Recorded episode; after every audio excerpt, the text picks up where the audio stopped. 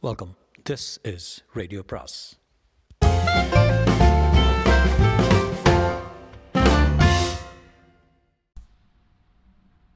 பொன்னியின் செல்வன் அத்தியாயம் நாற்பத்தி ஒன்று அதோ பாருங்கள். சேனாதிபதி பூதி விக்ரமா விக்ரமகேசரி கூறிய செய்தியை கேட்டதும் இளவரசரின் முகத்தில் புன்னகை அரும்பியது. கடைசியாக என் உள்ளத்தின் போராட்டத்துக்கு ஒரு முடிவு வந்துவிட்டது போல் காண்கிறது. என்று மெல்லிய குரலில் தமக்குத்தாமே பேசிக்கொள்கிறவர் போல சொல்லிக் கொண்டார். பார்த்திவேந்திரன் குதித்தெழுந்தான். சேனாதிபதி என்ன சொன்னீர்? இது உண்மைதானா? என்னிடம் ஏன் இதுவரையில் சொல்லவில்லை?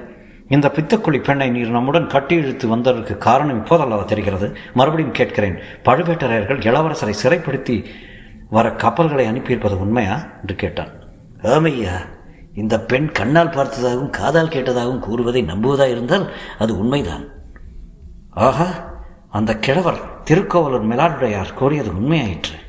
பழுவேட்டரையர்களை உள்ளபடி உணர்ந்தவர் அவர்தான். சேனாதிபதி இத்தகைய செய்தியை அறிந்த பிறகும் ஏன் சும்மா இருக்கிறீர்? பராந்தக சக்கரவர்த்தியின் குலத்தோன்றலை சுந்தர சோழன் செல்வ புதல்வரை நாடு நகரமெல்லாம் போற்றும் இளவரசரை தமிழகத்து மக்களெல்லாம் தங்கள் கண்ணினுள் மணியாக கருதும் செல்வரை ஆதித்த கரிகாலருடன் பிறந்த அருள்மொழிவர்மரை இந்த அற்பர்களாகிய பழுவேற்றையர்கள் சிறைப்படுத்தி வர ஆட்கள் அனுப்பும்படி ஆகிவிட்டதா? இனியும் என்ன யோசனை? உடனே படைகளுடன் புறப்பட்டு சென்று இளவரசரை சிறைப்படுத்த வந்தவர்களை அழித்து இந்த இலங்கை தீவிலேயே அவர்களுடைய சமாதியை எழுப்புவோம். பிறகு நாம் போட்ட திட்டத்தின்படி காரியத்தை நடத்துவோம். கிளம்புங்கள். இன்னும் என்ன தயக்கம்? என்று பார்த்திபேந்திரன் பொறி பொறித்து கொட்டினான். சேனாதிபதி பூதி விக்ரமகேசரி அவனை பார்த்து பார்த்திபேந்திரா நீ இப்படி துடிப்பா என்று எண்ணிதான் நான் முன்னமே இந்த பெண் கொண்டு வந்த செய்தியை உன்னிடம் சொல்லவில்லை. நன்றாக யோசித்து செய்ய வேண்டிய காரியம். அவசரப்படுவதில் பயனில்லை. என்றார். யோசனை செய்ய வேண்டுமா? என்ன யோசனை? எதற்காக யோசனை? இளவரசே நீங்கள் சொல்லுங்கள். இனி யோசிப்பதற்கு என்ன இருக்கிறது? இதற்கு முன் ஏதேனும் தங்களுக்கு தயக்கம் இருந்தாலும் இனி தயங்குவதற்கு இடமில்லையே. பழவேற்றவர்களை பூண்டோடு அழிக்க வேண்டிய வேண்டியதுதானே? அப்போது இளவரசர் சேராதிபதியின் பரத்தில் உள்ளதையும் தெரிந்து கொள்ளலாமே. ஐயா தாங்கள் எதை பற்றி யோசிக்க வேண்டும் என்கிறீர்கள்?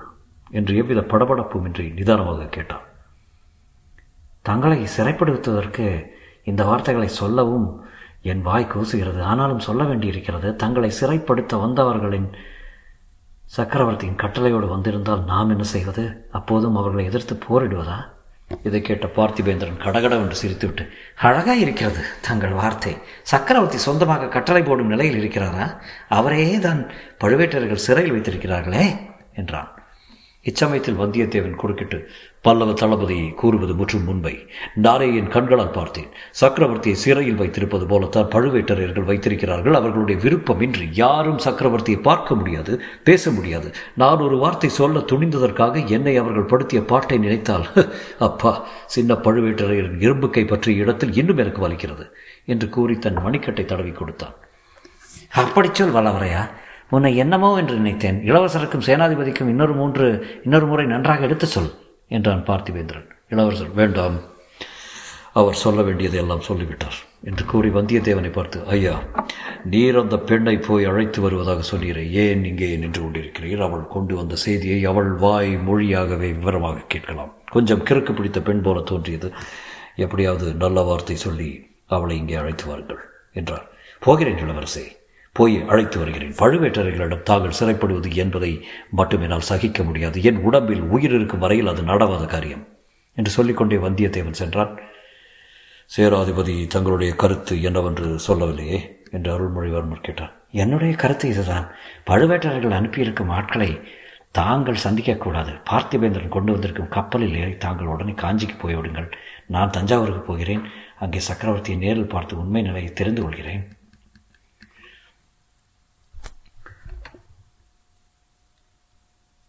தஞ்சாவூருக்கு தாங்கள் போவது சிங்கத்தின் வாயில் தலையை கொடுப்பது போலத்தான். போரால் திரும்பி வரமாட்டீர்கள். அப்படியே அங்குள்ள பாதாள சிறையில் போய்விடுவீர்கள்.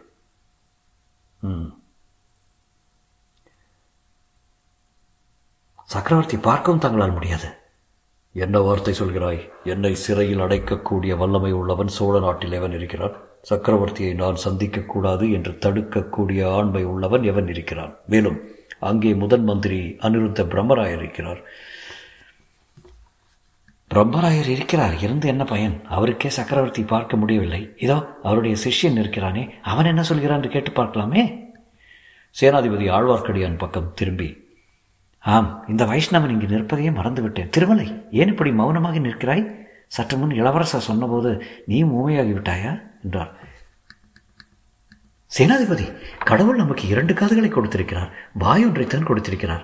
ஆகையால் செவிகளை நன்றாக உபயோகப்படுத்தி பேசுவதை கொஞ்சமாக வைத்துக்கொள் என்று என் குருநாதர் எனக்கு சொல்லியிருக்கிறார். முக்கியமாக பெரிய ராஜாங்க விஷயங்களை பற்றி பேச்சுகள் நடக்கும் இடத்தில் அந்த விரசத்தை கண்டிப்பாக கடைபிடித்து வர சொல்லியிருக்கிறார்.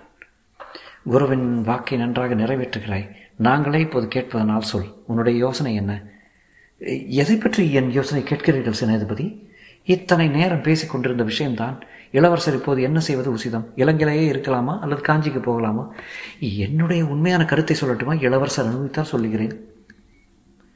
ஏதோ யோசனையில் ஆழ்ந்திருந்த அருள்மொழிவர்மர் ஆழ்வார்க்கடியனை ஏறிட்டு பார்த்து சொல் திருமலை தாராளமை மனத்தை விட்டு சொல் என்று தைரியப்படுத்தினார். இந்த இலங்கையை தீவிலேயே மிக கடுமையான கட்டுக்காவலோட சிறைச்சாலை எது உண்டோ அதை கண்டுபிடித்து அதற்குள்ளே இளவரசரை அடைத்து போட வேண்டும். வெளியில் பலமான காவலும் போட வேண்டும்.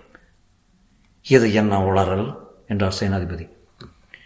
விளையாட இதுதான சமயம் என்றான் பார்த்திபேந்திரன்.